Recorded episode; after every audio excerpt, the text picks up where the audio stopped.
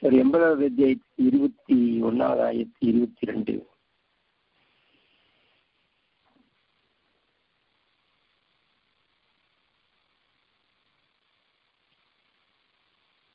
பின் அவனை மறிக்கச் செய்து அவன் மண்ணாகி போகச் செய்கிறான். பின்னர் அவன் விரும்பும் போது அவனை உயிர்ப்பிப்பான். 21, 22 வருவோம். அதுக்கு முன்னாடி 81 இருக்கும்.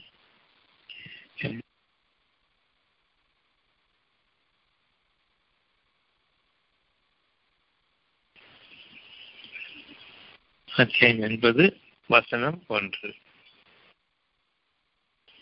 அவர் கடுகடுத்தார், மேலும் திருப்பிக் கொண்டார்.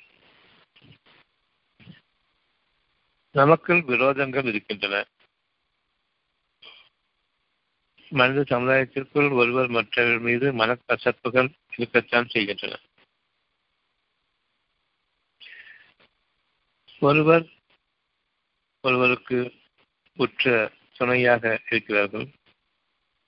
அவர்களே விரோதிகளாகவும் மாறிவிடுகின்றார்கள். இதற்கு காரணம் ஒருவர் மற்றவரை நம்பி வாழ்கின்றார்கள். நம்பிக்கைக்கு உத்தரவாதமும் ஒருவர் மற்றவருக்கு கொடுத்துக் கொள்கின்றார்கள். ஒருவர் மற்றவருக்கு உதவி செய்வோம் என்ற அந்த உத்தரவாதம். ஆனால்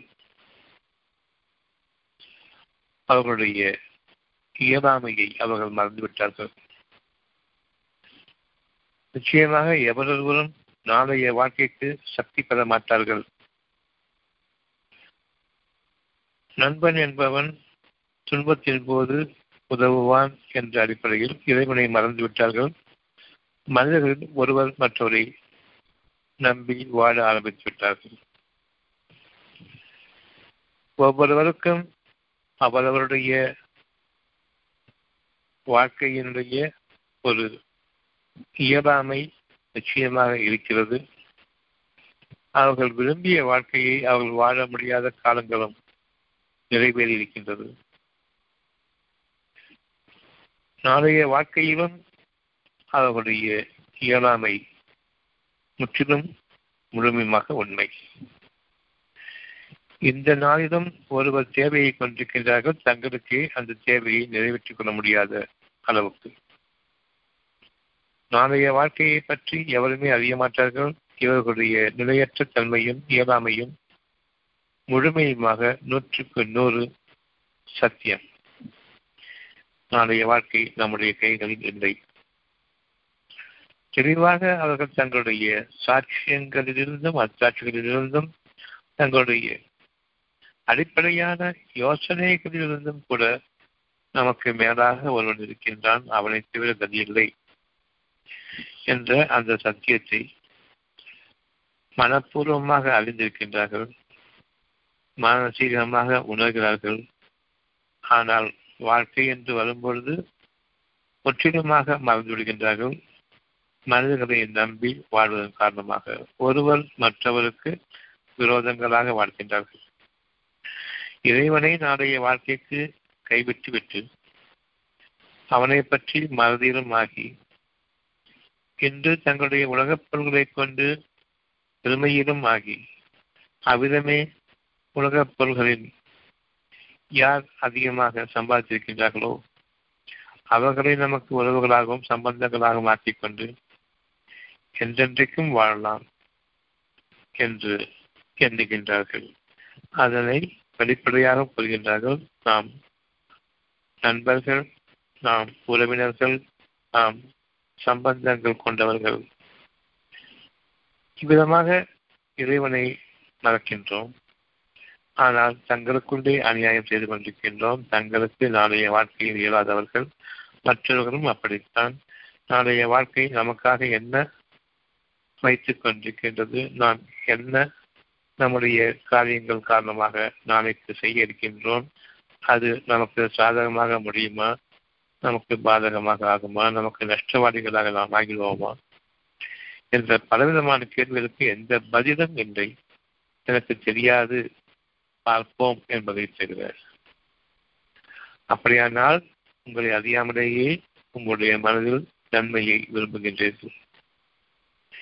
இது உங்களுக்கு ஒரு சூதாட்ட களத்தில் இறங்கியிருக்கின்றீர்கள்.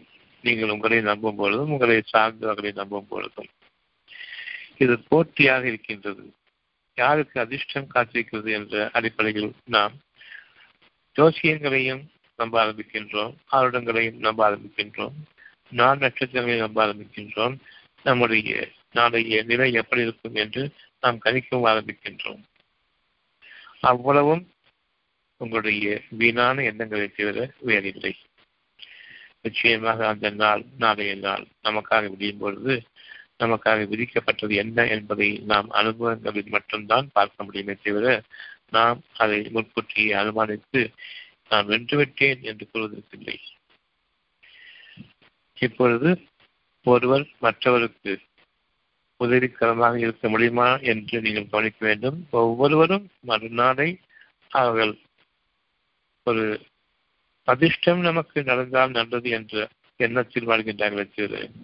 தங்களுக்கு தாங்களே உதவி செய்து கொள்பவர்களாக, முழுமையாக நம்பிக்கை கொள்பவர்களாக, அதை அடைந்து விட்டவர்களாக என்று திருத்திக் கொள்பவர்களாக இல்லை நாளைய வாழ்க்கையை பற்றி. ஆகவே நாம் நயவஞ்சகர்களாக வாழ்ந்து கொண்டிருக்கின்றோம். ஒரு மனிதன் மற்ற மனிதனுக்கு உதவி செய்ய முடியும் என்று, இறுதியில் அவ்வாறு இல்லை என்று உண்மை வெளிப்படும் பொழுது ஒருவர் முகத்தை மற்றவர் பார்ப்பதில்லை, முகம் திருப்பிக் கொள்கின்றோம். எனக்கு உதவி செய்வார் என்று எண்ணினேன், ஆனால் என்னை வஞ்சித்து விட்டார். ஒரே ஒரு நன்மை இருக்கின்றது. 2 பேர் விரும்புகின்றார்கள். ஒவ்வொருவரும் தனக்கு மட்டுமே வேண்டும் என்று விரும்புவார்கள். ஒரு சுகமான விஷயம் இருக்கின்றது. ஒருவர் மற்றவர் பெற்றுக் கொடுக்க மாட்டார், முடியாது. காரணம், இவர்கள் இன்று வரையும் சுகத்தை அனுபவிக்கவில்லை. எவ்வளவுதான் பொருளின் அடிப்படையில் அவர்கள் அமோகமாக வாழ்ந்தாலும் நன்மை என்பது இறைவனுடைய அருளாக இருக்கின்றது. அதனை ஒருவர் மற்றவருக்கு விட்டுக் கொடுக்க வழியின்றே. காரணம், இதுவரையில் நன்மைகளை எவரும் சம்பாதிப்பதில்லை. அது தானாக அமையும் பொழுது உயிரோட்டத்தோடு வந்து அமைகின்றது. அந்த உயிரோட்டம் இறைவனால் அந்த பொருளுக்கு, ஒரு சூழலுக்கு அமைக்கப்பட்டதாக இருக்கின்றது. ஆகவே அவர் கடுகலத்தார் என்று கூறும் பொழுது ஒருவர் மற்றவரை கடுகலத்திலே வாழ்கின்றார்கள். ஒருவர் மற்றவரை பற்றி குறை சொல்லியே வாழ்கின்றார்கள். ஒருவர் மற்றவரை உள்ளத்தில் விரோதம் கொண்டவர்களாகவே தங்களுடைய நெஞ்சங்களில் கொண்டு வாழ்கின்றார்கள். அடுத்தது 82. அவரிடம் உணர்ந்து அறிய முடியாத ஒருவர் வந்தபோது கண்டிருந்தும் குற்றங்களாக பல பேர் இருக்கின்றார்கள். உள்ளம் என்ன சொல்கின்றதோ அதனை நாம் கேட்கக்கூடிய நிலையில், நம்முடைய மனம் அதனை உள்வாங்கக்கூடிய நிலையில், அதை உணரக்கூடிய நிலையில் அவர்களுடைய நாளைய வாழ்க்கையை பற்றிய துன்பங்கள் நீக்கப்படுகின்றன. உணர்வு என்பது மறைவான நம்முடைய வாழ்க்கையை நம்பிக்கை கொள்ளும் விதமாக, இறைவனுக்கு அது நிச்சயமாக சாத்தியம்தான் என்று நீங்கள் நம்பிக்கை கொள்ளக்கூடிய வகையில் அந்த உணர்வு உங்களுக்கு அளிக்கப்படுகின்றது. அது உங்களுக்கு சாத்தியம் என்ற அடிப்படையில், நீங்கள் அதை நிறைவேற்றிக் கொள்ள வேண்டும் என்ற அடிப்படையில் அது அமைக்கப்படவில்லை. நம்பிக்கை நீங்கள் உங்களுடைய உணர்வுகளின் மீது மேற்கொள்ள வேண்டும். நாளைக்கு சுகமான வாழ்க்கை எனக்கு அமைய வேண்டும் என்று கூறும் பொழுது நாம் அதை சாதாரணமாக ஏற்றுக்கொள்கின்றோம். அமையும் என்று நம்புவோம் என்று கூறும் பொழுதே அது என்னிடம் இல்லை, எப்படியாவது நடக்கும், இது சாத்தியம்தான் என்று அந்த சாத்தியக்கூறுடன் ஒரு உணர்வை வைத்திருக்கின்றோம். எந்த விஷயமாக நாம் இனி வரக்கூடிய காலங்களில் அனுபவிக்க வேண்டும் என்று நாம் அறிந்து கொண்டிருக்கின்றோமோ அதில் 2 விஷயம் இருக்கின்றது. ஒன்று, உங்களால் முடியாது, ஆனால் நடக்கும், சாத்தியம்தான், நடக்கும் என்றுதான் கூறுமே தவிர இன்னால் இதனை எனக்கு நிறைவேற்றி தருவார்கள் என்று கூறுவதற்கில்லை. அப்படி என்றால் நடக்கும் என்று கூறக்கூடிய அந்த உள்ளம் இறைவனுடைய வார்த்தைகளை தேவைப்படவில்லை. மனிதர்கள் உதவி செய்ய மாட்டார்கள் நிச்சயமாக. ஏன், நாம் பிறருக்கு நம்முடைய கோள்களிலிருந்து அவ்வளவையும் கொடுத்தோ பாதியை கொடுத்தோ முக்கால்வாசியை கொடுத்தோ நாம் உதவி செய்ய மாட்டோம். ஆனால் நாமோ நாம் என்ன வைத்திருக்கின்றோமோ அதைவிட பல மடங்கு அதிகமாக வேண்டும் என்று நம்புகின்றோம். உங்களை நம்பக்கூடாது, மற்றவர்களையும் நம்பக்கூடாது. மாறாக யார் இதை பேசிக் கொண்டிருப்பது என்று எழுதும்போது உங்களுடைய இறைவன் பேசிக் கொண்டிருக்கின்றான். நீங்கள் நம்பிக்கை கொண்ட மக்களாக இருப்பீர்கள் என்றால் அதனை நிச்சயமாக இறைவனுக்கு நீங்கள் அறிவியுங்கள், நான் நம்பிக்கை கொண்டிருக்கின்றேன் என்று. அந்த நம்பிக்கை உண்மையாக இருந்தால் நீங்கள் அதிகமாக கிடைக்கப்படுவீர்கள். அப்படித்தானே? ஆம். அது உங்களுக்கு அப்பாற்பட்ட தேவைகளா, உங்களுக்கு மட்டுமே புதிய தேவையா? நிச்சயமாக அவ்வளவையும் நான் அனுபவிப்பேன் தானே, அனுபவிக்க முடியும் தானே. அதையும் மீறி உங்களிடம் நிறைய சொத்துக்கள் சேருகின்றன, விரும்புகிறீர்களா? ஆம். அப்படியானால் உங்களுடைய தேவைகளை தான் மீறி அதிகமாக கொடுக்கப்படும் பொழுது அது யாருக்காக? அதுவும் எனக்குத்தான். அவ்வாறல்ல, உங்களுடைய காலம் நெருங்கி கொண்டிருக்கின்றது, நீங்கள் மரணிப்பீர்கள். அதன் பிறகு யாருக்காக அது? அவ்வளவையும் விட்டு செல்ல வேண்டும், அவ்வளவும் யாருக்காக? இறைவன் கேட்கின்றான். எனக்காக என்று கூற முடியாது. யார் வேண்டுமானாலும் எடுத்துக்கொண்டு செல்லலாம். உங்களுடைய குழந்தைகளுக்காக என்று கூற முடியாது. பங்காளிகள் வருவார்கள் நிச்சயமாக. அது வழக்கு என்று தொடரும், பல தலைமுறைகளுக்கு அந்த வழக்கு தொடரும்.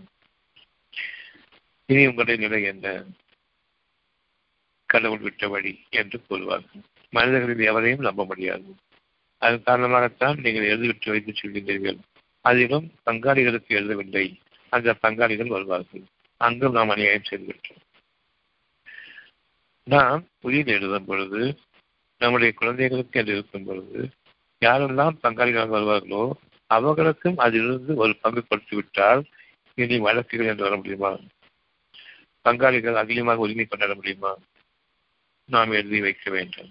ஆனால் பெரும்பாலோர் தன்னுடைய குடும்பத்திற்கு மட்டுமே எழுதி வைப்பார்கள் தவிர பங்காளிகளுக்கு எழுதி வைக்க மாட்டார்கள். ஆனால் அவர்களோடு இந்த வாழ்க்கையில் உறவு கொண்டு வாழ்ந்தார்கள். நிச்சயமாக அவர்களுடைய பக்கம் சொல் நியாயங்களுக்கும் நான் இந்த உதவிகளை செய்தேன், நான் இந்த நாளில் இப்படியாக உங்களுக்கு உதவி செய்திருக்கின்றேன், நான் நீங்கள் எனக்கு உதவி செய்திருக்கின்றீர்கள், நமக்குள் ஒரு உறவு இருக்கின்றது, அதன் காரணமாக நீங்கள் சம்பாதித்துதான் இது என்று பங்காளிகள் வருவார்களே. நாம் உயிரிழந்து வைக்கும் பொழுது பங்காளிகளையும் மனதில் கொண்டு யார் நெருக்கமாக இருக்கின்றார்களோ அவங்க அந்த பங்காளிகளுக்கு நீங்கள் முக்கியத்துவம் கொடுத்து ஒரு சிறு பகுதியை நீங்கள் எழுதி வைக்க வேண்டும். அவ்வாறு இல்லை என்றால் உங்கள் குடும்பமும் அதில் பயன்பெற முடியாது. இவ்வகையில் யார் உணர்ந்திருக்கின்றார்களோ அவர்கள் சொல்கின்றான், நீங்கள் எழுதிலிருந்து அதிகமான உலகத்தின் பொருளை கேட்கும் பொழுது உங்களுக்கு அப்பாற்பட்ட, உங்களுடைய தேவைகளுக்கு அப்பாற்பட்ட, உங்களுடைய குடும்பத்திற்கும் அவர்களுடைய தேவைகளுக்கும் அப்பாற்பட்ட சொத்தை விரும்புகின்றீர்கள். அது உங்களுக்கு வேண்டும் என்று விரும்பும் பொழுது உங்களுடைய தேவைகள் உங்களுக்கு அப்பால் இருக்கிறது என்று அறிந்து கொள்ளுங்கள். ஆக நீங்கள் இன்று நம்பிக்கை கொள்வது உண்மையா என்பதை சோதித்து பார்த்துக் கொள்ளுங்கள். அவ்வளவு கிடைத்துவிட்டால் நீங்கள் செலவு செய்வீர்கள் இல்லையா, அதை இப்போது செய்து காட்டுங்கள். இது சொல்வது அதுதான். கிடைத்தால் நான் செலவு செய்வேன் என்று கூறுகின்றீர்கள், அவ்விதமாக அல்ல. உங்களுக்கு இறைவன் அதிகமாக கொடுத்துவிட்டால் செலவு செய்வேன் என்று பொருட்களை நீங்கள் நிச்சயமாக இறைவன் தருவான் என்று நம்புகின்றீர்கள். இறைவன் தருவான் என்று நம்பும் பொழுது அது உண்மையாக இருக்கும் பட்சத்தில் இப்பொழுது செலவு செய்யுங்கள். நிச்சயமாக நீங்கள் செலவு செய்வதை இறைவன் அங்கீகரிக்கின்றான். உங்களுக்காக அவனுடைய வாக்கு நிறைவேறும். பெரும்பாலும் நாம் செலவு செய்வதில்லை.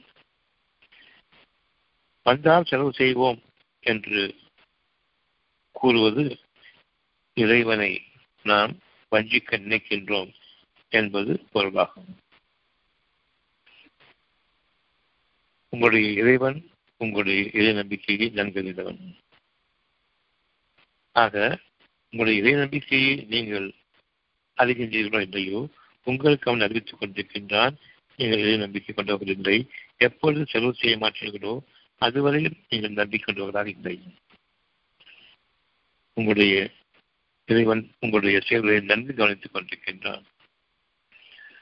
அத்தியாயம் 6 வசனம் 63.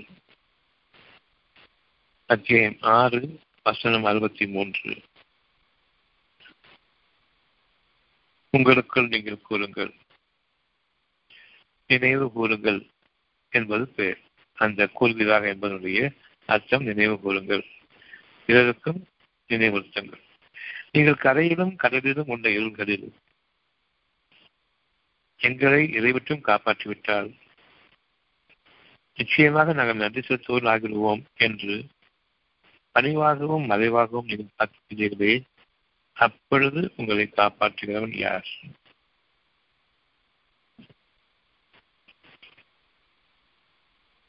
இதிலிருந்தும் மற்றெல்லா துன்பங்களிலிருந்தும் உங்களை காப்பாற்றுபவன் அல்லாஹ்.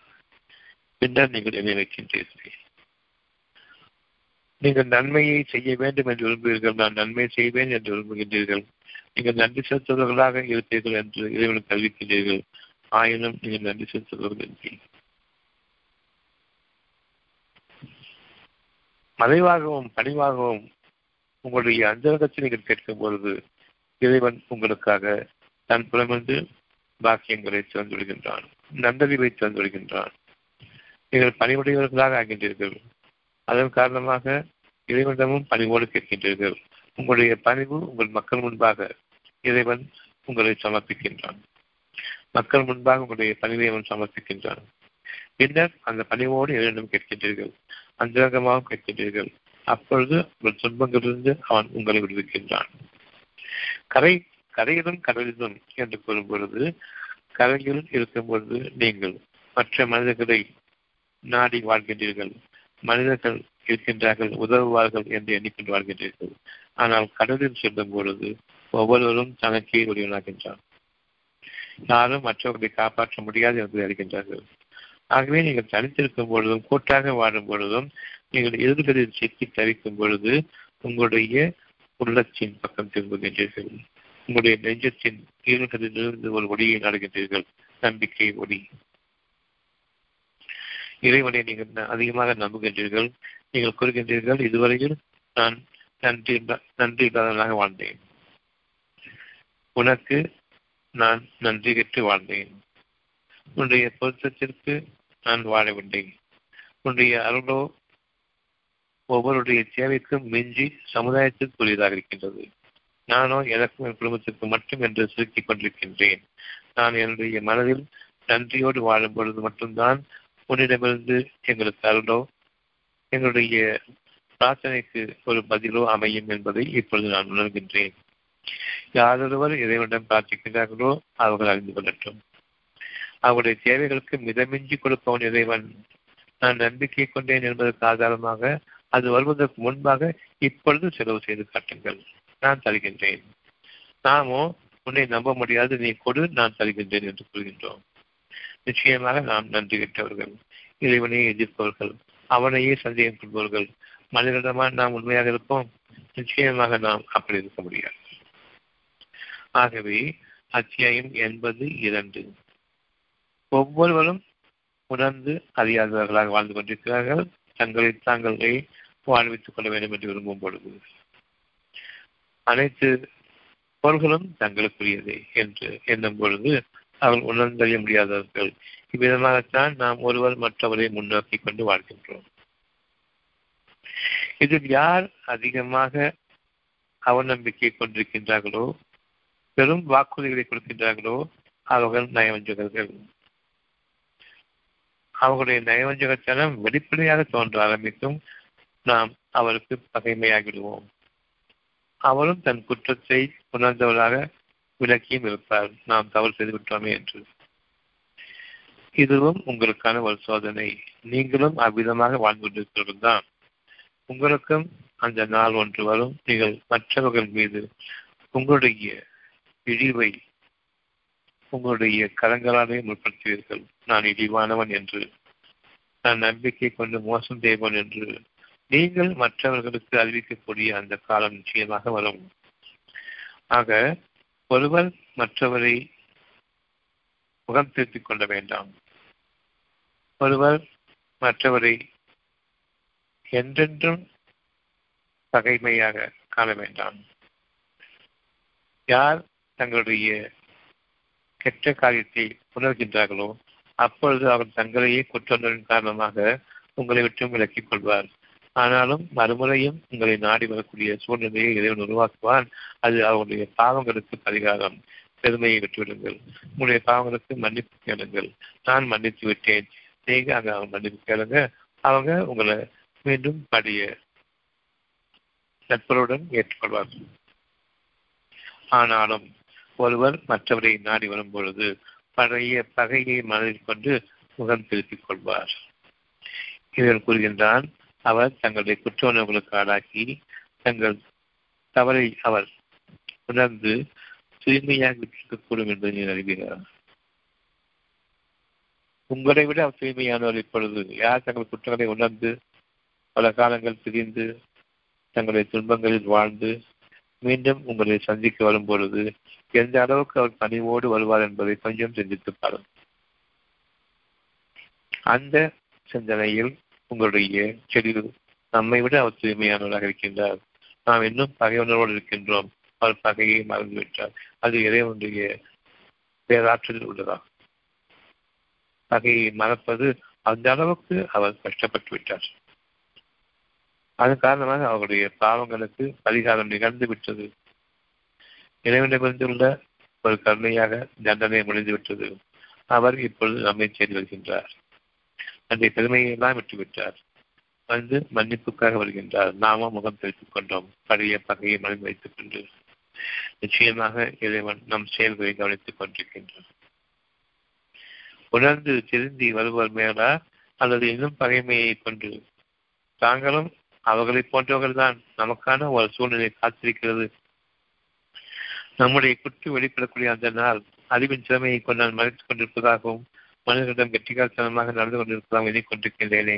எனக்குரிய ஒரு தவணை காலம், நிர்ணயிக்கப்பட்ட காலம் நெருங்கிவிட்டது என்பதை அறிவார்களானால் நிச்சயமாக இவ்விதமாக முகம் திருத்த மாட்டார்கள். 84 அல்லது அவர் தன்னுடைய தவறை நினைவுபடுத்திக் கொள்வதன் மூலம் உபதேசம் அவர்களுக்கு பயணித்திருக்கலாம். உங்களை தேடி வந்துவிட்டார். நீங்கள் அவர்களுக்கு உபதேசமும் செய்யலாம். அவர்கள் ஏற்கனவே உபதேசம் பெற்றுத்தான் வந்திருக்கின்றார்கள். நீங்கள் அறிய வேண்டும். தங்களுடைய பெருமையை விட்டு உங்களுடைய கதவை தட்டுகின்றார்கள். நீங்களும் வீடுகளில் சந்தோஷமாகவும் சுகமாகவும் வாழவிக்க இப்பொழுது அனுமதிக்கப்பட்டிருக்கின்றீர்கள். உங்களுடைய காலமும் அவரை போன்று நெருங்கிருக்கின்றது. உங்கள் வாசலில் இருக்கின்றது. கதவை தட்டிக் கொண்டிருக்கின்றார். இன்று நீங்கள் கடுகெடுத்து முகம் திருப்பி அவர் உணர்ந்தறியாத நிலையில் அவர் உங்களுக்கு இடைத்துற்ற தீங்கை இப்பொழுது நினைவு கொண்டு அவர்களை வெற்றுவீர்களானால் உங்களுடைய இறைவன் கூறுகின்றான், உங்கள் கதவுக்கு வந்துவிட்டது என்று நீங்கள் எந்த வகையில் செயற்படுகின்றீர்கள்? இறைவனுக்கும் நன்றியோடு அல்லது நன்றி கற்று உங்களுக்கும் அதே நயவஞ்சகம் இருக்கின்றது. நீங்கள் உங்கள் வெளிப்படுத்தப்படுவீர்கள். அதனை இறைவன் பாதுகாத்துக் கொண்டிருக்கின்றான். அந்த பாதுகாப்பு முடியக்கூடிய சூழ்நிலை அல்லது அதனை நீங்கள் தவிர்க்கக்கூடிய சூழ்நிலை இறைவனுடைய அனுமதியை கொண்டும் அவருடைய கருணையை கொண்டும் இதுதான் உங்கள் கதவை தட்டுகின்றார். அறிந்து கொள்வோம், நம்முடைய பகைமை நிரந்தரமானதல்ல, நிரந்தரமாக இருக்கக்கூடாது. அவர்கள் திருந்துவிட்டிருக்கக்கூடும். அவர்கள் கடுமையான சூழ்நிலையினால் பாதிக்கப்பட்டிருப்பார்கள். நாம் பொதுவாக என்ன செய்வோம்? நமக்கு பிடிக்காதவங்களுக்கு ஒரு கற்றை ஏற்பட்டால் இறைவனுடைய பலத்திலிருந்து அவர்களுடைய பரிகாரமாக அது கொண்டு வரப்படுகின்றது. அந்த பரிகாரம், அந்த பாவங்கள் பொறுத்துக் கொள்ளப்பட்டால், இறைவன் அதிகமாக நினைவு கொள்ளப்பட்டால் நிச்சயமாக அவன் அந்த பாவங்களை நீக்கி அவரை உங்களை விட மேலான அந்தஸ்திற்கு அழைத்துச் செல்வான். உங்களுடைய எண்ணம் எப்படி இருக்கும் என்றால், அவன் எனக்கு கொடுத்த துன்பத்துக்கு அனுபவிக்கட்டும் என்று இருக்கும். அந்த எண்ணம் கூடாது. நாம் உயர்த்தப்பட்டு விட்டோம். நம்முடைய பாவங்களுக்கு பரிகாரம் அதுதான். நமக்கு பிடிக்காதவன் ஒருவருக்கு ஒரு பெரும் கஷ்டம் வந்துவிட்டார். நல்லா கிடைக்கட்டும், நல்லா நடக்கட்டும் சொல்லுவோமே, நல்லா பரட்டும் சொல்லுவோமே. அது ஒரு வகையில் ஆசீர்வாதமாகவும் இருக்கும். நல்லா அனுபவிக்கட்டும் சொன்னால் நன்மைக்காக அனுபவிக்கட்டும் என்று அர்த்தம். அவருடைய பாவங்கள் அவர்களுக்காக நீக்கப்பட்டு அவர்களுடைய நிலை உயர்த்தப்படட்டும் என்று அர்த்தம். நீங்கள் மறைமுகமாக அவர்களை ஆசீர்வதிக்கிறீர்கள் என்று அர்த்தம். ஆனால் உள்ளத்தில் மனதில் இருக்கக்கூடிய ஒரு வக்கிரமம் அதை மறந்துவிட்டது. இறைவனுடைய தீர்ப்பு உங்களுடைய வாய்களிலிருந்து வந்தது. நல்லா பரட்டும் சொல்லிட்டு அது உங்களுக்கு ஆரோக்கியமாகவும் உங்களுக்கு மனசுக்கு ஒரு ஆறுதலாக இருந்துச்சு. நமக்கு பண்ண துன்பத்துக்கு அனுபவிக்கட்டும் என்று, நன்றாக அனுபவிக்கட்டும் என்று இருக்கும் பொழுது அவள் வாழட்டும் என்று கூறுகின்றீர்கள். அவள் இறந்துவிடக்கூடாது என்று எண்ணுகின்றீர்கள். இன்னும் அனுபவிக்க வேண்டும் என்று எண்ணுகின்றீர்கள். அவ்வளவும் அவருடைய பாவங்களுக்கு பரிகாரமாக இறைவன் நிறுத்திக் கொண்டு அவளை தூய்மைப்படுத்தி அவர்களை உயர்த்திருக்கின்றான். உங்களுடைய எண்ணமோ இறைவன் தண்டித்துக் கொண்டிருக்கிறான் எண்ணுகின்றீர்கள். இல்லை, அவருடைய பாவங்களுக்கு பரிகாரமாக நடந்து கொண்டிருக்கின்றது. அவன் தான் அவரை வாழ வைத்துக் கொண்டிருக்கின்றான் பொறுமையோடு. பொறுமையாளர்களுக்கு நிச்சயமாக இறைவனுடைய உதவி உண்டு. 80 வசனம் 5. ஆக தேவையை எவன் அலட்சியம் செய்கின்றானோ, பிறருடைய தேவையை எவன் அலட்சியம் செய்கின்றானோ, பிறருடைய ஆசையை நீங்கள் தீர்த்து வைக்க வேண்டாம். பிறருடைய உலகப் பொருள்கள் மீது இருக்கக்கூடிய அதிகமான வேட்கையை நீங்கள் தீர்த்து வைக்க வேண்டாம். ஆனால் அவன் தன்னுடைய தேவையை உணர்ந்து உங்களிடம் வருகின்றான். அவனை நாம் அலட்சியம் செய்கின்றோம். காரணம், இன்று அவனுக்கு ஒரு போதாத நிலை. அவனுடைய தேவைகளுக்கு ஒரு சங்கடமான நிலை இன்று அவனுக்கு ஏற்பட்டிருக்கின்றது. அதனை நாம் உணர்ந்து அவர்களுக்கு நல்லுபதேசம் செய்து அவர்களை உங்களுடைய நண்பனாக எப்படி இருந்தார்களோ அந்த விதமாக பாவித்து அவர்களுக்கு நீங்கள் உங்களுடைய நன்மைகள் இருந்து கொடுங்கள். இது உங்களுடைய பாவங்களுக்கு பரிகாரமாகும். நீங்கள் உங்கள் இறைவனால் தண்டிக்கப்பட்டு அதில் நீங்கள் பொறுமையை கடைபிடித்து மீண்டு வரக்கூடிய அந்த சூழ்நிலை உங்கள் இறைவன் காப்பாற்றுவான். நீங்கள் இறந்துவிட்ட நிலைக்கு ஆகின்றீர்கள். பெருமைதான் வாழ்க்கையில் எண்ணினீர்கள். நீங்கள் இறந்துவிட்ட நிலைக்கு ஆகிவிட்டீர்கள். இப்பொழுது மீண்டும் அவன் உங்களை எதிர்ப்பிக்கின்றான். தன்புறமிருந்து ஒரு அருளை உங்களுக்காக கொடுத்துவிட்டால் அதன் பிறகு உங்களிடம் எந்த தீமைகள் நிலைத்திருக்கும் என்று எண்ணுகின்றீர்கள். நன்மையும் தீமையும் சமமாகாது. பொறுமையை கொண்டு வாழ்பவர்கள் இறை நம்பிக்கையோடு மட்டும்தான் வாழ முடியும். அவன் பொறுமையை கொடுத்தால் மட்டும்தான் பொறுமை இருக்க முடியும். அவ்வாறு என்றால் தங்களை இன்னும் இழிவுபடுத்திக் கொள்ளும் விதமாக அவர்கள் கால்களும் சென்று விழுந்துள்ளார்கள். தங்களுடைய பாவங்களுக்கு உணர்ந்து மன்னிப்பு கேட்பது வேறு, மற்றும் அதனுடைய கால்களில் விழுந்து மன்னிப்பு தேடுவது வேறு. இறைவனை நம்பிக்கை கொண்டவர்கள் தங்களை உணர்ந்து மற்றவர்களுக்கும் தங்களுடைய பகைமையாக ஆகிவிட்டவர்களுக்கும் தங்கள் காரணமாகவே அவர்களை உணர்ந்து அவர்களிடம் மன்னிப்பு கேட்பார்கள். நான் தவறு செய்துவிட்டேன், என்னை மன்னியுங்கள். மற்றபடி அவரிடம் வந்து எதுவும் கேட்க மாட்டார்கள். உதவிக்காக வந்து கேட்க மாட்டார்கள். மன்னிப்பு கேட்டு மன்னித்தால் தான் உதவி செய்வார் என்று வரமாட்டார்கள். மன்னிப்பு கேட்டுவிட்டு சென்று விடுவார்கள், அவ்வளவுதான். ஆனால் யார் இறைவனை நம்பவில்லையோ அவள் இன்னும் தங்கள் குற்றங்களை உணரவில்லை. இறைவனால் நாம் தண்டிக்கப்பட்டிருக்கின்றோம் என்பதை உணரவில்லை. எனக்கு போதாத காலம் என்று எண்ணுகின்றார்கள். என் பாவங்களுக்குத்தான் இவ்விதமாக நிகழ்ந்திருக்கிறது என்பதை எண்ணவில்லை. அவர் கோபித்துக் கொண்டார். நான் அவரிடம் மன்னிப்பு கேட்டு அவருடைய கோபத்தை தனித்து நான் அவரிடமிருந்து வாங்கிக் கொள்வதற்காக அவருடைய கால்களிலும் விடுவேன். யார் கால்களில் விட அனுமதித்தார்களோ அவர்களும் வழிகட்டவர்கள். தங்களை பெருமையிலிருந்து இன்னும் விலகவில்லை. கால் விழுந்ததன் காரணமாக தங்களுடைய பெருமை காப்பாற்றப்பட்டுவிட்டது. இனி இவர்களுக்கு ஏதாவது கொடுத்து அனுப்பலாம் என்று ஒரு பிச்சையை போன்று கொடுத்து அனுப்புவார்கள். அதுவும் வெறுப்போடும் பெருமிதத்தோடும், ஏதோ வந்துவிட்டாயா என்று.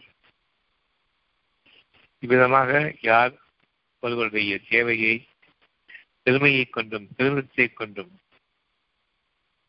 பெருந்தன்மை இல்லாமல் மன்னிப்பு என்ற குணம் இல்லாமல் அலட்சியம் செய்கின்றானோ, நீர் அவன்பாலை முன்னோக்குகின்றீர் 85 ஒரு சேவையை நாம் பார்த்தோம். சேவையுடையவர்கள் உங்களிடம் வருகின்றார்கள், அலட்சியம் செய்கின்றீர்கள். நீங்கள் அலட்சியம் செய்த பிறகு நீர் அவன்பாலை முன்னோக்குகின்றீர். அவனிடமிருந்து இன்னும் மன்னிப்பை எதிர்பார்க்கின்றீர். அவனிடமிருந்து இன்னும் இழிவை அடைய வேண்டும் என்று எதிர்பார்க்கின்றீர். இன்னும் அவனிடமிருந்து மன்னிப்பு அதிகமாக வேண்டும்.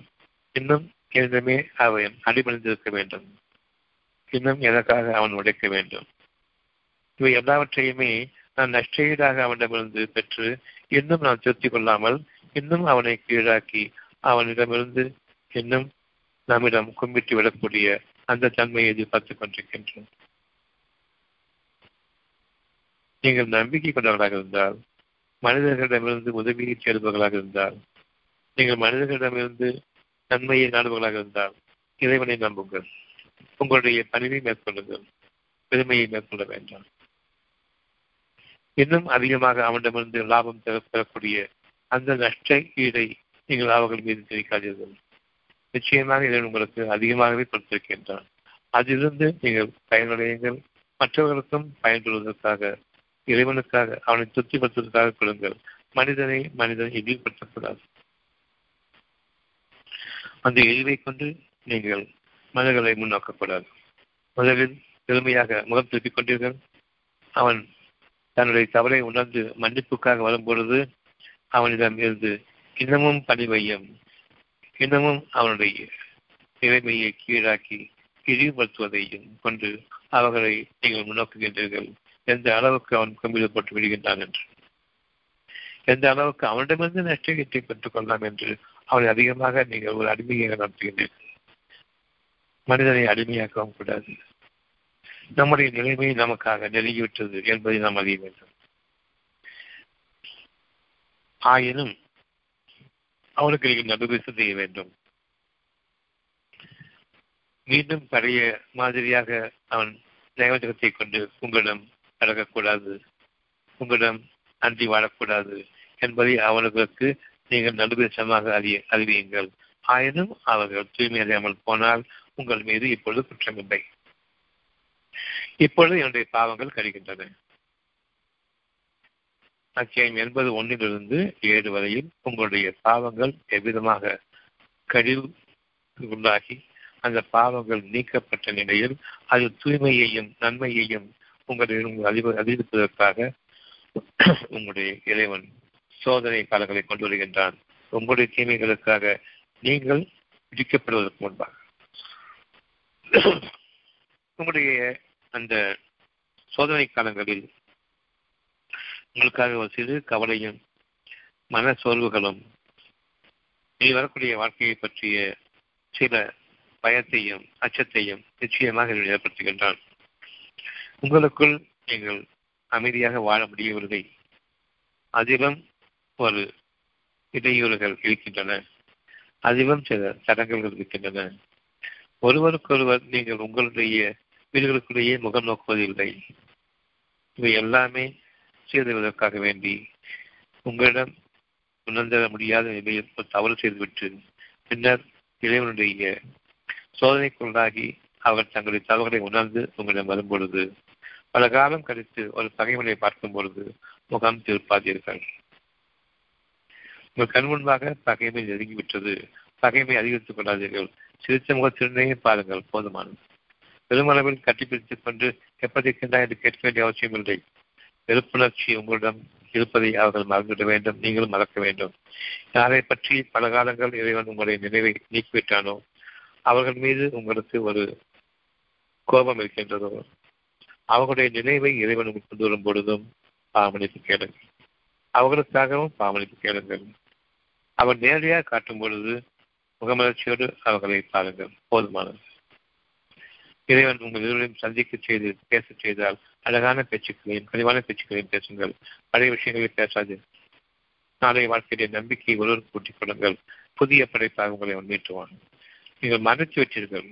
பலகாலம் ஒருவர் மற்றவரை விட்டும் விலகிவிட்டீர்கள். இப்பொழுது உங்களை மீண்டும் ஒன்றிணைத்தான் புதிய வாழ்க்கைக்காக. இவ்விதம்தான் இறைவன் உங்களை மறைத்து செய்வதும் பின்னர் உங்களை மீட்பதுமாக இருக்கிறது.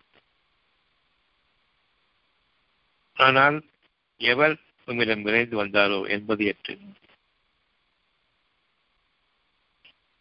உங்களிடம் யார் விரைந்து வருகின்றார்களோ உதவியை சேரி, அதாவது அவருடைய முகத்தில் உங்களுக்கு தெரியும் அவர் அவ்வளவு தேவையாக இருக்கின்றார் என்று. இந்த சூழ்நிலையிலிருந்து பாதுகாக்கப்பட்டு ஆக வேண்டும். அப்படிப்பட்ட சூழ்நிலை அவ்வாறு இல்லை என்றால் பெரும் துன்பங்களுக்கு ஆளாக நேரிடும். அவர்கள் தங்களுடைய வாழ்க்கையில் மரணத்தை கூட விரும்புவார்கள். அப்படிப்பட்ட சூழ்நிலை. எவர் உம்மிடம் விரைந்து வந்தாரோ அல்லாஹ் கஞ்சியவராக. தங்களுடைய பெருமையை விட்டுவிட்டார்கள். தங்களுடைய பாவங்களுக்கு மன்னிப்பு வேண்டும் என்று உணர்ந்துவிட்டார்கள். அவர்களுடைய சேவைகளை அவ்வளவு நெருக்கடியாக ஆக்கி வைக்கின்றான். அந்த அளவுக்கு அவர்கள் மனிதர்களிடம் இனி பணிபோடு நடக்க வேண்டும். நயவஞ்சகத்தோடும் துரோகத்தோடும் நிச்சயமாக அவர்கள் வாழக்கூடாது. இது அவர்களுடைய இறுதிகட்ட சூழ்நிலை வந்துவிட்டார்கள். தங்களுடைய தவறை உணர்ந்தவர்களாக இறைவனுக்கு அஞ்சியவர்களாக பயபக்தியுடன் உங்களிடம் பாவமளிப்பு கேட்டு உங்களிடம் இறைவனுக்காக நீங்கள் எனக்காக பாவமளிப்பு கேடுங்கள் உங்களின் நன்மைக்காக என்றும் அவர்கள் கூறுவார்கள். உங்களிடமிருந்து வருந்தி எதையும் கேட்க மாட்டார்கள். ஆனால் நிச்சயமாக அவருடைய முகப்பொழிகளை நீங்கள் அறிந்து கொள்ள முடியும். கடுமையான கற்றுக் இருக்கின்றார் என்று உங்களுக்கு எதுவும் தேவையா என்று ஒரு வார்த்தையை நாம் கேட்காமல் போனால் நம்முடைய துன்பங்களுக்காக நாம் அனுபவிக்க வேண்டிய அந்த சூழ்நிலைகள் வீடுகளுக்குள்ளே இருக்கின்றன. நீங்கள் ஒருவரை ஒருவர் மனக்கசப்புடன் பார்த்துக் கொண்டு வாழ்ந்து கொண்டிருக்கின்றீர்கள், சகித்துக் கொண்டு வாழ்ந்து கொண்டிருக்கின்றீர்கள். இது பெரும் பகையாக மாறி அவ்வளவு துண்டு துண்டாக மாறக்கூடிய அளவுக்கும் உங்களுடைய வியாபாரங்களும் உங்களுடைய சொத்துக்களும் உங்களுக்கு எந்த பலனும் அளிக்கப் போவதில்லை என்பதையும் நீங்கள் அறிய வேண்டி உங்களுக்கான சோதனை காண்பதுவிட்டது. நம்மை தேடி வருவோரிடம் அணிவோடு நடந்து கொள்ள வேண்டும். சாதாரணமாகவே நம்ம சொல்லுவோம், வீடு தேடி வந்தவர்களுக்கு தண்ணி கொடுக்கூடாதுன்னு கேட்போம், வீடு தேடி வந்தவர்களை வாங்கன்னு சொல்ல மாட்டேங்களான்னு கேட்போம். எவ்வளவு அழகான வாழ்க்கையை நாம் வைத்திருக்கின்றோம். இவ்வளவும் இந்த குரான் அடிப்படையில் தானே. உங்களுடைய மனசாட்சியம் உங்களை அறியாமலேயே உங்களுக்கு அவனுடைய வார்த்தைகளை கூறிக்கொண்டிருக்கின்றன. வீடு தேடி வந்தவர்களை வா என்று கூற வேண்டும், வாங்க என்று கூற வேண்டும். புற மாற்றிகளா என்றும் கேட்பார்கள். அப்பொழுதும் நாம் கடுமையான கோபத்தை கொண்டு கதவை மூடுபவர்களாகவும் இருப்போம். அவ்விதமாக நீ நடக்கக்கூடாது. அவரை விட்டும் பராமுகமாக இருக்கின்றீர். அவர் வாங்க மட்டும் சொல்லக்கூடாது, என்ன தேவைன்னு கேட்டு அதிலிருந்து உங்களுடைய தாங்க மதிப்புக்காக வேண்டி அவர்களுக்கு கொடுக்க வேண்டியதையும் கொடுத்து அனுப்புங்கள். எவ்வளவு இயலுமோ அந்த அளவுக்கு இறைவனுக்கு பயந்து கொள்ளுங்கள். நிச்சயமாக உங்களை இறைவன் அவ்வாறல்ல உங்களை நிர்பந்தப்படுத்துகிறான் என்று எண்ணிக்கொள்ள வேண்டாம் என்பது 11. அவ்வாறல்ல இறைவன் உங்களை பயமுறுத்தவும் இல்லை, உங்களை நிர்பந்தப்படுத்தவும் இல்லை. உங்களுக்கு நன்மையையே நடுவிதத்தையே கொள்கின்றான். உங்களுடைய பாவங்கள் மன்னிக்கப்பட வேண்டும் என்றுதான் கொள்கின்றான். உங்களுடைய மனதிற்கு யாரை பிடிக்கவில்லையோ அவர்களை வாழ வைத்துக் கொண்டிருப்பவன் அவன்தான். இவ்விதமாகவே நீங்களும் அவர்களுடைய குணக்கெருந்தை கொண்டுதான் வாழ்ந்து கொண்டிருக்கின்றீர்கள். உங்களையும் வாழ வைக்க வேண்டிய பொறுப்பு இருக்கின்றது. அவரை போன்று துன்பத்திற்குள்ளாக்கி பின்னர் உங்களை வாழ வைக்க அவசியம் இல்லை. உங்களுடைய பெருமையை நீக்கிக் கொண்டு வீடு தேடி வந்தவரை வரவேற்று அவருடைய தேவைகளை நிறைவேற்றுங்கள். இறைவனுக்கு அஞ்சியவர்களாக உங்களுடைய பகைமையை முடித்துக் கொள்ளுங்கள். அது போதும். முடித்துக் கொண்ட நட்புணர்வை புதுப்பித்துக் கொள்ளுங்கள். அது போதும்.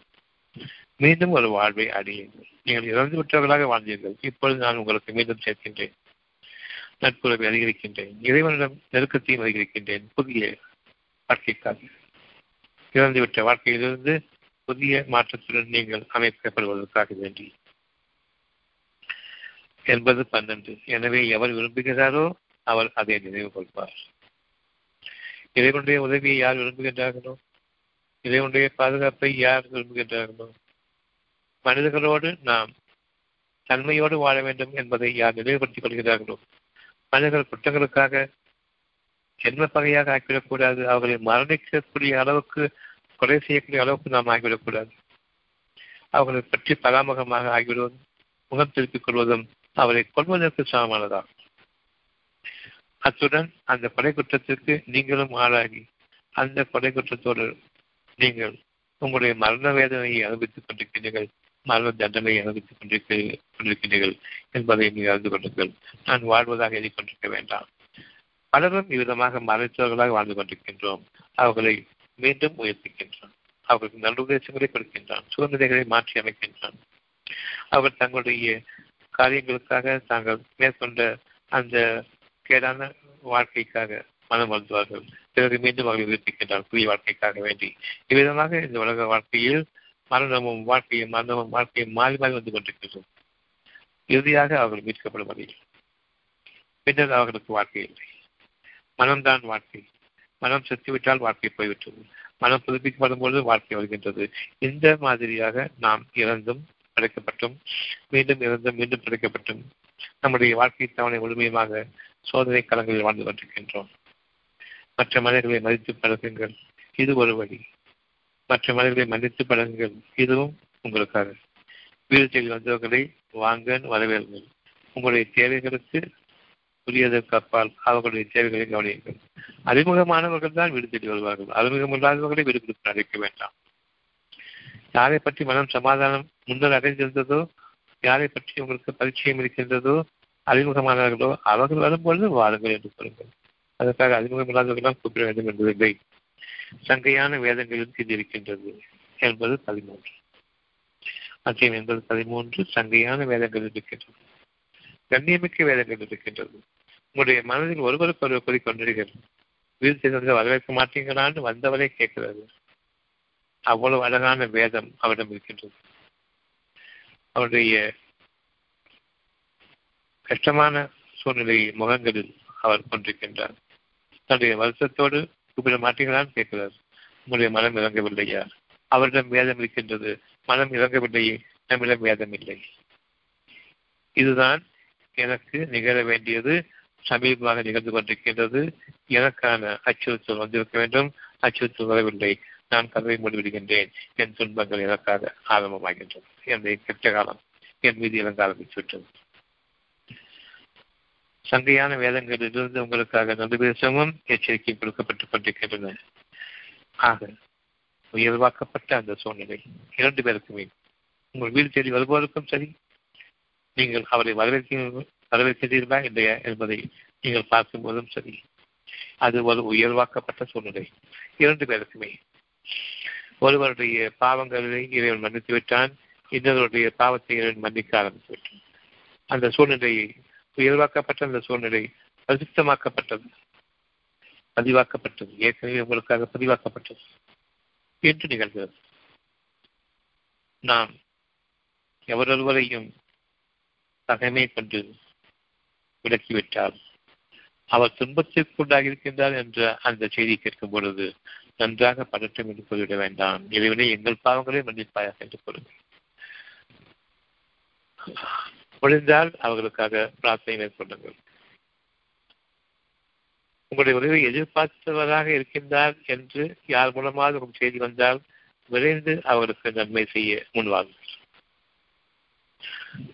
அவ்வளவு வேகமாக இறைவனுடைய அருளையும் இறைவனுடைய மன்னிப்பையும் பாதுகாப்பையும் இன்னும் இறைவனிடமிருந்த பாக்கியங்களையும் சங்கமிக்க வாழ்க்கைக்காகவும் நீங்கள் விரைந்து முன் செல்லுங்கள், அவர்களுக்கு உதவி செய்வதற்காக வேண்டி. இது பதிவாக்கப்பட்டது. 14 இத்தகையோதான் சங்கமிக்கவர்கள், அழகிய பாக்கியங்களுக்காக இறைவனால் தேர்ந்தெடுக்கப்பட்டவர்கள், நல்லவர்கள். நிச்சயமாக நல்லவர்கள் இந்த பூமியை வாரிசாக அடைவார்கள். இறைவனுடைய வாக்காகும். நீங்கள் நன்றி செலுத்துங்கள். இந்த மாதிரியாக ஒரு பதிவாக்கப்பட்ட ஒரு சூழ்நிலையை, உயர்வாக்கப்பட்ட அந்த தருணத்தில் உங்களுக்கான மனமாற்றத்தையும் நட்புறவையும் மனதிடையே அழகான பழக்கத்தையும் நன்மனதையும் உங்களுக்கு மீண்டும் புதுப்பித்து இறந்த நிலையிலிருந்து உங்களை உயிர்ப்பிக்கின்றான். நான் நண்பர்களை விரும்பினேன், வாழ்க்கை இருக்கிறது என்று விரும்பினேன், புதிய வாழ்க்கை ஆரம்பித்தது. உங்களுக்குள் மனக்கசப்பு விலகிவிட்டீர்கள், இறந்து விட்டீர்கள், அந்த வாழ்க்கை இறந்து விட்டது. மீண்டும் உங்களுக்காக அதை கொண்டு வரும் பொழுது புதிய வாழ்க்கையாக அமைக்கின்றான். என்னுடைய பாவங்களுக்கு பரிகாரங்கள் கொண்டு கொண்டே இருக்கின்றன. யார் அவற்றை கவனிக்கின்றார்களோ, உணர்கின்றார்களோ, அவர்கள் தங்களுடைய இறந்த நிலையிலிருந்து மீண்டு விட்டார்கள். அவ்விதமாக இல்லாத போது உங்களுக்கான அந்த பாவத்திற்கான பரிகாரத்திற்கான சூழ்நிலை நெருங்கிக் கொண்டிருக்கின்றது. பல விதங்களிலும் பல சோதனைகளாக. முடிந்தவரையில் மனிதர்களிடம் பகைமையை நீக்கிக் கொள்ளுங்கள். எங்களுடைய பாவங்களை மன்னிப்பாக என்று கூறும்பொழுது நான் யாரை பற்றிய குற்றம் குறை வைத்திருக்கின்றேனோ இறைவன் கூறுகின்றான், குறை சொல்லி புலம்பே சொல்லுக்கு கேடுதான். குற்றங்குறைகளை நான் வைத்திருக்கும் பொழுது என்னுடைய கேடுகள் இன்னமும் எனக்கு மடிந்து கொண்டிருக்கின்றன. அந்த கேடுகள் அவ்வளவுமே பலவீனம் அடைய வேண்டும், நலிவடைய வேண்டும், மடிந்து விடக்கூடாது. நாம் இப்பொழுது யார் மீது குறைகளை கொண்டிருக்கின்றோமோ, பகைமை கொண்டிருக்கின்றோமோ, விலகிவிடுங்கள். பகைமையிலிருந்து விலகிவிடுங்கள். உங்களுடைய காலம் என்று மாறிவிடும். அவரிடம் போய் மன்னிப்பு கேட்கின்ற அந்த அவசியம் இல்லை. அவருக்காக பாவனை கேளுங்கள். இன்னும் நீங்களும் அவ்விதமானவர்களே எங்களை மன்னித்துவிடு என்று கேளுங்கள். இருவரும் தான் சண்டை போட்டுக் கொண்டு பிரிந்தோம். ஒருவர் மீது ஒருவர் சில குற்றங்களை வைத்துக் கொண்டுதான், அதை வெளிப்படுத்திய பிறகுதான் நான் பிரிந்தோம். ஆக ஒருவருடைய பாவத்திற்கு மன்னிப்பு கேட்கும் பொழுது நீங்களும் அதற்கு சரிசமமான பாவத்தை கொண்டிருப்பவர்கள் தான். எங்கள் பாவங்களை மன்னிப்பாக என்று கேளுங்கள். அவர்கள் உங்களுடைய சமீபமாக வரும் பொழுது நீங்கள் அவருடைய முகமலர்ச்சியோடு நோக்குங்கள். பாவங்கள் மன்னிக்கப்பட வேண்டும் என்று முன்கூட்டியே நாம் அவருடைய பாவங்களுக்காக, நம்முடைய பாவங்களுக்காக, இருவரின் ஒட்டுமொத்த பாவங்களுக்காக மன்னிப்பு கேட்கின்றோமோ, மன்னிப்புடன் வாழ்கின்றோமோ, அப்பொழுது மட்டும்தான் முகமலர்ச்சியோடு அவரை வரவேற்க முடியும். அவரை நீங்கள் பார்க்கும் பொழுது உதாரணமாக அண்ணன் தம்பிக்குள்ள சண்டை வருது, பிரிஞ்சு போயிட்டாங்க. பின்னர் அவங்க உணர்றாங்க நான் பிரிஞ்சிட்டமே, அநியாயம் பிரிஞ்சிட்டமே, சண்டை போட்டுக்க வேண்டிய அவசியமே சொல்லி. ஆனால் பின்னர் ஒரு காலத்தில் அவங்க முன்னோக்கும் பொழுது ஒருவர் கட்டி தழுவிக்கொள்வார்கள். ஏனென்றால் ஏற்கனவே மன்னித்து விட்டார்கள். எப்பொழுது பார்ப்போம் என்று அந்த எண்ணத்தோடு வாழ்ந்தார்கள். இருவரையும் நடந்ததை கொண்டு வந்தான். அவர்கள் ஒருவர் முகம் நோக்கும் பொழுது அவர்கள் முகமலர்ச்சியோடு ஒருவருக்கு முகமன் கூறிக்கொண்டார்கள். அழகான பேச்சுக்களை அவர்கள் தங்களுடைய வாழ்க்கையாக ஆக்கிக் கொண்டார்கள். புதிய வாழ்க்கைக்காக அவர்கள் பயணமாகின்றார்கள். இந்த வாழ்க்கையை கொண்டு இனியும் நாம் நம்முடைய வாழ்க்கையை சீராக்கிக் கொள்ள வேண்டும். சோதனைகளை அழகான சாதனைகளாக நாம் ஆக்கிக்கொள்ள பொறுமையுடையவர்களாகவும், மன்னிப்புடையவர்களாகவும், சகித்துக் கொள்வர்களாகவும் சங்கமிக்க வாழ்க்கையில் நாம் அமைக்கப்பட வேண்டும் என்று பரிசுத்தமாக்கப்பட்ட இதயத்துடன் உயர்வாக்கப்பட்ட நிலையில் நாம் நம்முடைய பதிவு செய்யப்பட்ட இறைவனால் நமக்காக உறுதி செய்யப்பட்ட வாழ்க்கையின் மீது நிச்சயமாக உயர வேண்டியவர்களாக இருக்கின்றோம். 80:17 இதற்கப்பால் யார் முகம் திருத்திக் கொள்கின்றானோ அழிவானாக. 80:1 ஆரம்பிச்சு 16 வரைக்கும் உங்களுக்கு அழகான உபதேசங்களை கொடுத்துக் கொண்டிருக்கின்றன. அதையும் மீறி எவன் பெருமை கொள்கின்றானோ, வந்தவனை தூவமிடுகின்றானோ, எதற்காக வந்தாய் என்று இறைகின்றானோ, உன்னுடைய பாவங்களுக்கு நீ செத்து தொலைஞ்சாய் என்று கேட்கிறானோ, அந்த வகையில் செயல்படுவான் செயல்படுகின்றான் அழிவானாக. எவ்வளவு நம்பி வந்தவனாக இருக்கின்றான். எவ்வளவு காலங்கள் 1, 2, 3, 4, 5, 16 வசனங்கள் எடுத்துக்கொள்ளுங்கள். 16 ஆண்டுகள் என்று எடுத்துக்கொள்ளுங்கள். இவ்வளவு காலம் கழிச்சு கூட தன்னுடைய பாவங்களுக்கு மன்னிப்பு தேடவும் இல்லை, மற்றவர்களுடைய பாவங்களுக்காக மன்னிப்பு தேடவில்லை. ஒரு கஷ்டமான உடைக்கு உண்டாகி தேடி வரும்பொழுது அதிகரிக்கின்றான், அலட்சியப்படுத்துகின்றான், அவமதிக்கின்றான். இன்னும் வீடுகளுக்குள் அனுமதிக்கவில்லை. அவன் அழிவானாக. எவ்வளவு நன்றி மறந்தவனாக அவன் இருக்கின்றான். தன்னுடைய பாவங்கள் மன்னிக்கப்பட்டு இன்னும் வேதனைக்குள்ளாக்கப்படவில்லையே. இப்பொழுதுதான் நமக்கான சோதனை காலங்கள் உருவாகின்றன, கடுமையான சோதனை காலங்கள் உருவாகின்றன. அப்படி உருவாகும் பொழுது இந்த வகையில் நாம் வாழ்ந்தோம் என்று அறிந்து கொள்ள வேண்டும். 81 முதல் 16 வரை இறைவன் நமக்கு எதை அறிவித்தானோ அதை நாம் நம்முடைய கணக்கிலே எடுத்துக்கொள்ளாமல் இன்னும் நாம் சிறப்பாக வாழ்கின்றோம். அவனுடைய பாவங்களுக்கு அனுபவித்துக் கொண்டிருக்கின்றான் என்று எண்ணிக்கொண்டிருக்கின்றானே, அவ்விதமாக அல்ல. நான் அடிவை நோக்கி வந்துவிட்டேன். எப்பொருளால் அவனை படைத்தான். இப்போ சேலத்தில் சுற்றுக்கான பண மூட்டைகளோட உலக சுகப்பொருள்களோட அதோட நான் படைச்சேன். ஒண்ணுமே இல்லாம ஒரு ட்ரெஸ் கூட இல்லாம அவனை படைக்கிறேன். ஒரு அற்ப துளிதான் அவனை படைக்கிறேன். அசிங்கமான அந்த அற்ப துளிதான் படைக்கப்பட்ட அவன். பின்னர் அவனை அழகான உருவமாக அமைத்தானே. இன்று சொத்து சுகங்களை வைத்துக் கொண்டு நான் தான் சுகமாக வாழ்வேன் என்று கூறிக்கொண்டிருக்கின்றானே, அழிவானாக. பின் அவனுக்காக வழியை எளிதாக்கினான்.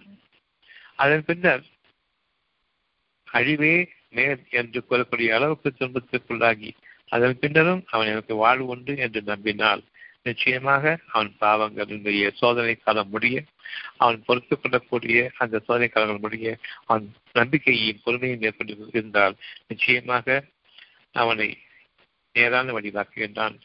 அவனுக்கான வழியை எளிதாக்குகின்றான். அவனுக்கான உயர்வு அமைகின்றது. ஒரு சோதனை காலத்திற்கு பின்னர் அவனுக்கான இந்த வழி தாக்கியிருக்கின்றது. அழிவானாக என்ற அளவுக்கு இறைவனுடைய கோபம் இருந்தாலும் அப்பொழுதும் அவன் மன்னிப்பதற்கு தயாராக இருக்கின்றான் என்பதை அறிய வேண்டும். நாம் அந்த நிலை வரும்பொழுது என் இறைவனே என்று நான் அழைக்கும் பொழுது என்னுடைய உள்ளத்தில், மானசீகமாக அந்தரங்கத்தில் நான் அவனை அழைக்கும் பொழுது, பணிவாக அவனை அழைக்கும் பொழுது, இருள்கள் ஆகிவிட்டேனே அந்த இருளில் அவனை அழைக்கும் பொழுது, அத்தியாயம் 6:63 நீங்கள் கரையிலும் கடலிலும் உள்ள இருள்களில் எங்களை இதைவிட்டும் காப்பாற்றிவிட்டால் நாங்கள் நன்றி செலுத்துவதாகிடுவோம் என்று அந்த அழிவானாக என்ற சூழ்நிலையில் பணிவாக மறைவாக இன்னும் நீங்கள் அச்சத்தோடும் பிரார்த்திக்கிறீர்கள். அப்போது உங்களை காப்பாற்றுகின்றோர் யார்? புதிய வாழ்க்கை எளிதாக்குவோர் யார்? பின் அவனை மதிக்கச் செய்து மண்ணாகி போகச் செய்கின்றான். அவனுக்கான வழியை அவன் ஏற்றுக்கொள்ளாத போது 8 முதல் 81 முதல் 14 வரை உள்ள வழி ஏற்றுக்கொள்ளாத போது அவனை மண்ணாகி போகச் செய்கின்றான்.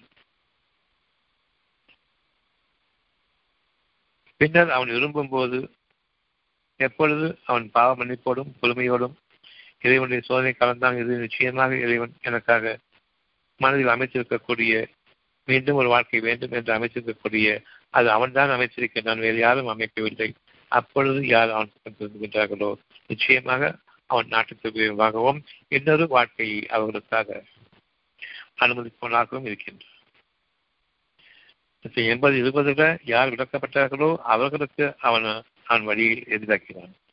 யார் கடுமையாக நடந்து கொண்டார்களோ 81 அவன் அவர்களை இழக்கச் செய்கின்றான். அழிவானாக இவர்கள் தொடர்கின்றன.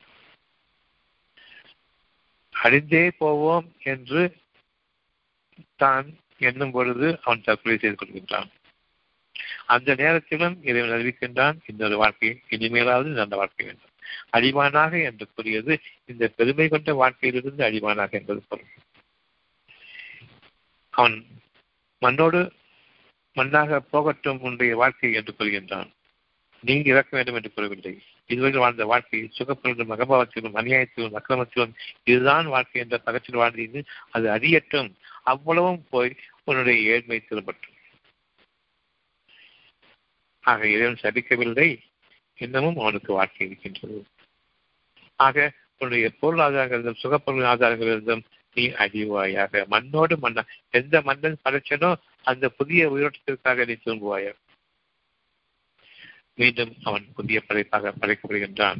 தான் விரும்பும் பொழுது எப்பொழுது அவன் முழுமையாக திருந்துவிட்டான் என்று இறைவன் பார்க்கின்றானோ அப்பொழுது தான் விரும்பும் பொழுது அவனை மீண்டும் உயர்த்திப்பான். 80-23 இன்னமும் நீங்கள் யார் என்பதை அறிவித்துக் கொண்டிருக்கின்றான். எதை கட்டளையிட்டானோ அதை அவன் நிறைவேற்றுவதில்லை. மேற்சொன்ன 80 முதல் 16 வரையில் அவன் எதனை கட்டளையிட்டானோ, 81 முதல் 16 வரையில் எதனை கட்டளையிட்டானோ அவன் நிறைவேற்றுவதில்லை. எனினும் அவன் உலக சுகங்களின் பக்கம் சென்று கொண்டிருக்கின்றான். இப்பொழுது உங்களுக்கு சீரான அழகான நேரான வழி மனிதன் தன் உணவின் பக்கமே என்று அறிந்து கொண்டோம். சிந்தித்து பார்க்கட்டும். வறுமை வந்துவிட்டாலும் உங்களுக்கு உணவில்லை.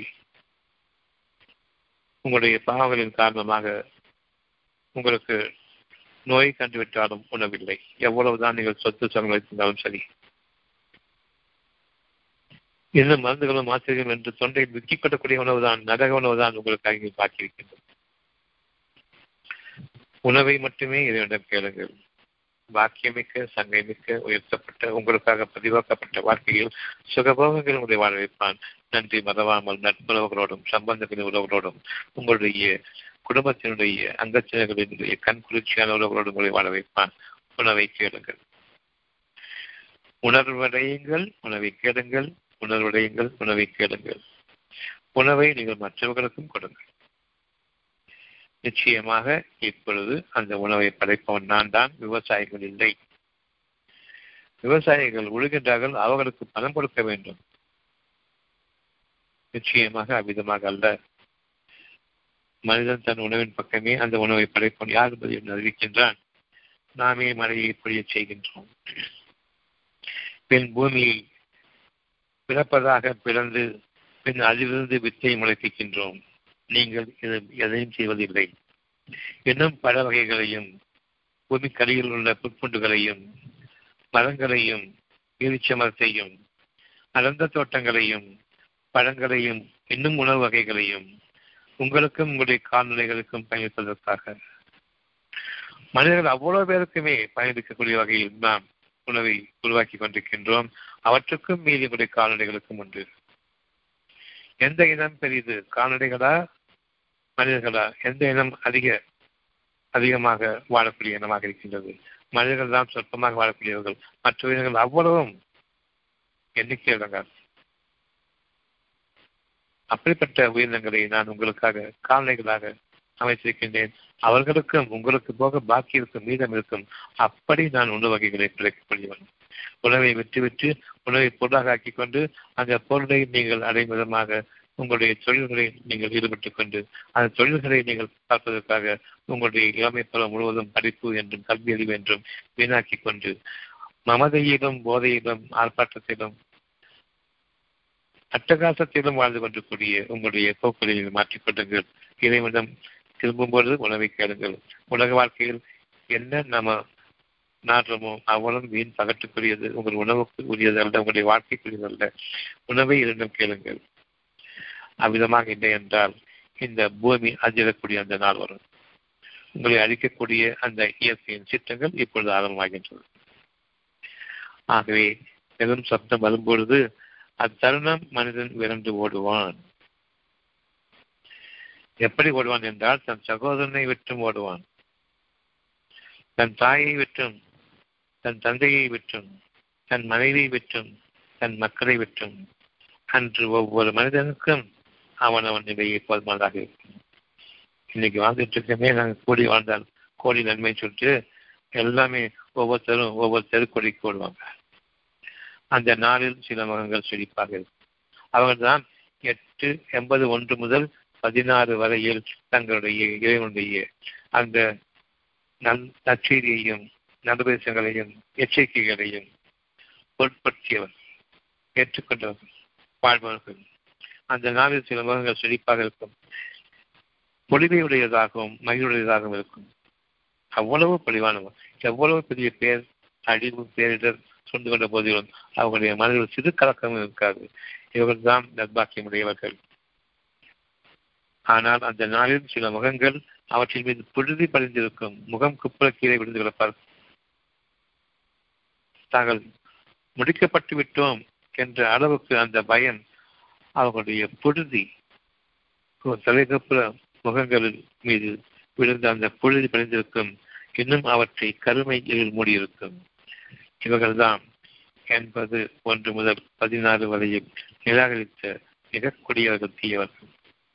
நம்முடைய வாழ்க்கை இந்த கருகருத்தார் என்ற அந்த வாக்கியத்தின் மீது இன்று மீண்டும் மீண்டும் சிந்தித்து உணர்வுக்குள்ளாகி புதிய வாழ்க்கையின் பக்கம் இறந்த நிலையிலிருந்து மீட்கப்பட வேண்டிய அந்த சூழ்நிலைக்கு நம்மை இன்று நாம் உருவாக்கி கொண்டிருக்கின்றோம். நிச்சயமாக நாம் படைக்கப்பட்டு விட்டோம். நமக்காக பதிவாக்கப்பட்டு விட்டது.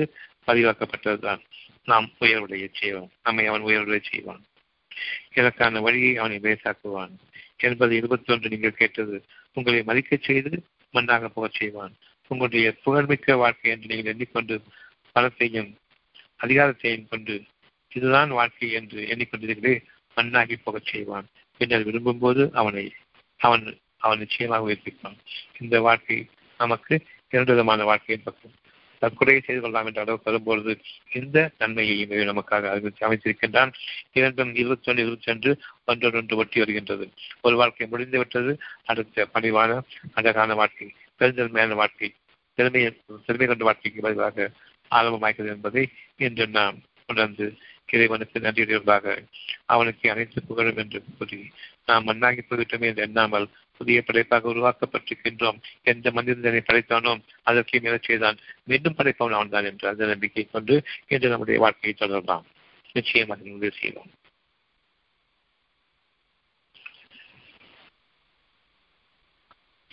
ஒரு கேள்வி என்ன?